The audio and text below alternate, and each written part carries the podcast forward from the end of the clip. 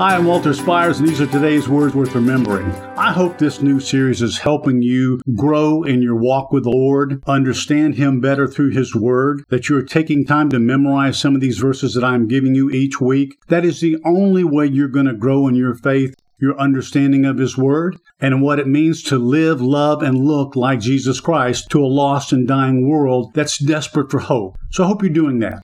We're going to begin today looking at some fundamental questions of the Christian faith. And we're going to take as long in this as we need because it's so important. The first and most fundamental question is asked in several different ways. We're going to begin with Jesus' dialogue with Nicodemus in John 3 when Jesus said to him, Unless a man is born again, he cannot see the kingdom of God. And Nicodemus was puzzled and said, How can a man be born again? And these verses are pivotal, and I want to strongly encourage you to memorize them.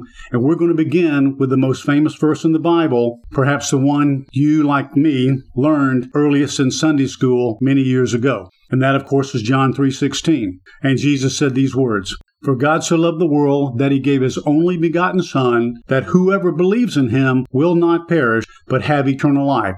And we're going to begin to drill down on that verse so that you understand the context of it and how it applies to our lives for Christ's sake. Amen.